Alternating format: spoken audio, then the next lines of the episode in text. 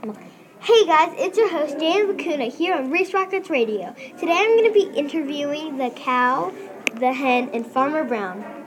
The first question is for Hen. Okay, Hen, what do you think about Farmer Brown? Well, I think Farmer Brown is a very hardworking guy, but he needs to spend more time with the animals. All right, Farmer Brown, this question is for you. Who is the worst animal in the farm?